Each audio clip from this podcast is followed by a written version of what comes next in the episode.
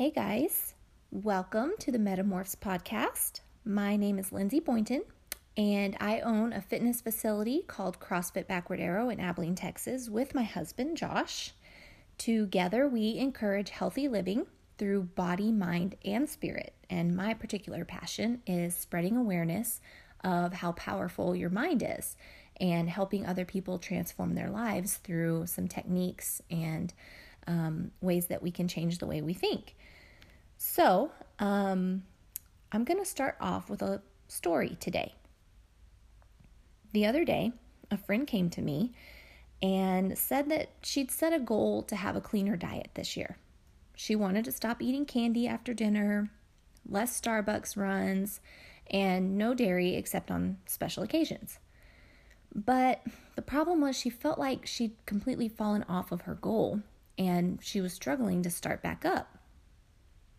So I said to her, um, yeah, I was wondering why you had a more prominent muffin top than usual today. I guess you're just a really weak minded person, so you should probably get professional help or give up because you just don't have what it takes. You're a fat slob. Which she replied, Yeah, I know. You're right. I'm so miserable. Thanks for listening. So you're probably thinking, um, seriously? Who says that? And you're right, it's ludicrous. That is not how we talk to each other. But if you think about that same story in terms of your own self talk, your inner dialogue that you have with yourself, does it sound more familiar and more realistic? So, in that story, the friend was actually me. That is a struggle I'm having. And the response is my super mean inner voice. She's really hurtful. And the way she talks to me, I would absolutely never talk to another person like that, especially not a friend that I love. So if this would have happened for real, a friend would have told me this, I would have encouraged her. I would have acknowledged all the stressors that she has going on in her life that make it really difficult to meet her goal and I would have come alongside her and helped her create a plan to be more successful um, and offered to be her accountability. I mean, totally different response if this would have been my friend. But that's not how my inner voice talks to me. And this is a problem. So um, I don't really understand why we do this to ourselves. Our first response is just poison, and we tend to tear ourselves down and self deprecation seems to be a default mode for a lot of us, especially women. Um, we just seem to be really hypercritical of ourselves. And we can argue about where that comes from, but today I really want to help you have some tools for how to work on this. So, I first started really paying attention to this process about 10 years ago. I was engrossed in an eating disorder. I was having body image issues, um, just super depressed. And through counseling, I started realizing how truly degrading I was to myself.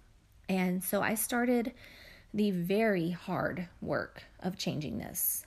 Learning to replace your thoughts is a hard, long road, and I still fall into bad habits. But step one is just start listening. Notice when you're being critical of yourself. Pay attention to when it happens, what you're doing, and who you're with when you notice that you're starting to put yourself down. Step two is then begin correcting. So, here's some examples. Wow, I'm such a screw up. Becomes, no, that's not true. I am an amazing person with fill in the blank with whatever quality or talent you're proud of. And you get up in the morning and you look in the mirror and you say, Ugh, I look so old.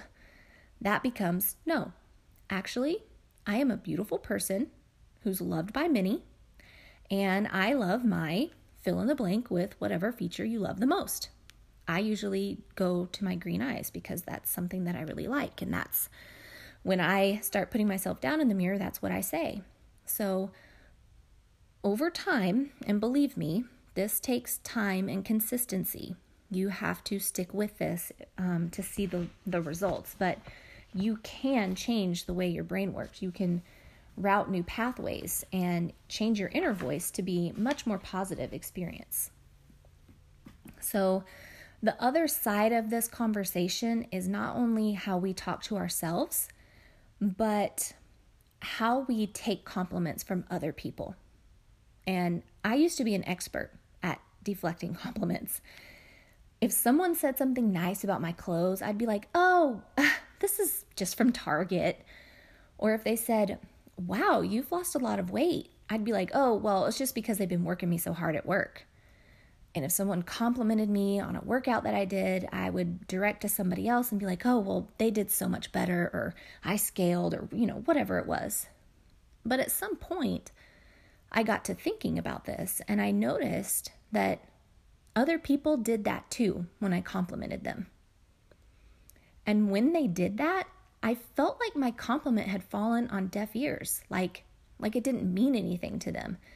And they were missing the gift that I was trying to give to them of a bright spot in their day, the inspiration to keep up the good work or whatever it was. And that's when I realized that all we have to do is just simply accept a compliment with graciousness. You don't have to make excuses or minimize it. Just say thank you. And maybe say, you know, thanks for saying that. I appreciate it. You know, that's it. When a rare person would simply accept my compliment. I felt so good, so much better than when they brushed it off. This is win win, right? So try this. The next time you're complimented, just say thank you and mean it. Hear what that what they said. Make a note, keep a list of your compliments. Keep a list of the nice things that people say to you, the thank you notes that you get. And then look back at that when you're struggling with your self-talk.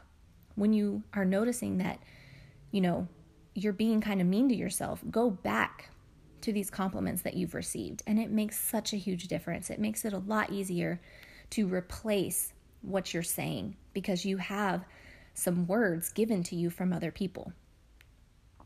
It's so easy for us to focus on the negative. It, it seems to just get seared into our brains. You know, you could have done 99% of it right and got 1% wrong, and all you see is the 1%. And you turn it over in your mind, and then shame creeps in, and here we go.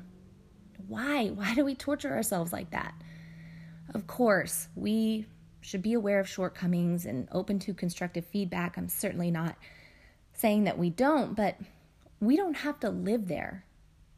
And in fact, the more you focus on the good, the better things get. Because you see, as I've been saying over and over again, what you focus on expands. So, stop hating yourself for what you aren't and start loving yourself for what you are. Negativity repels, gratitude attracts. Redirect your energy into building the positive and watch your life blossom. Thank you guys so much for listening. Um, as always, if you enjoyed this podcast, you found it helpful, please share uh, send a link to a friend, find it on Facebook, and um, share it around so we can spread the love and joy. Um, have a fantastic week, and we will talk next time.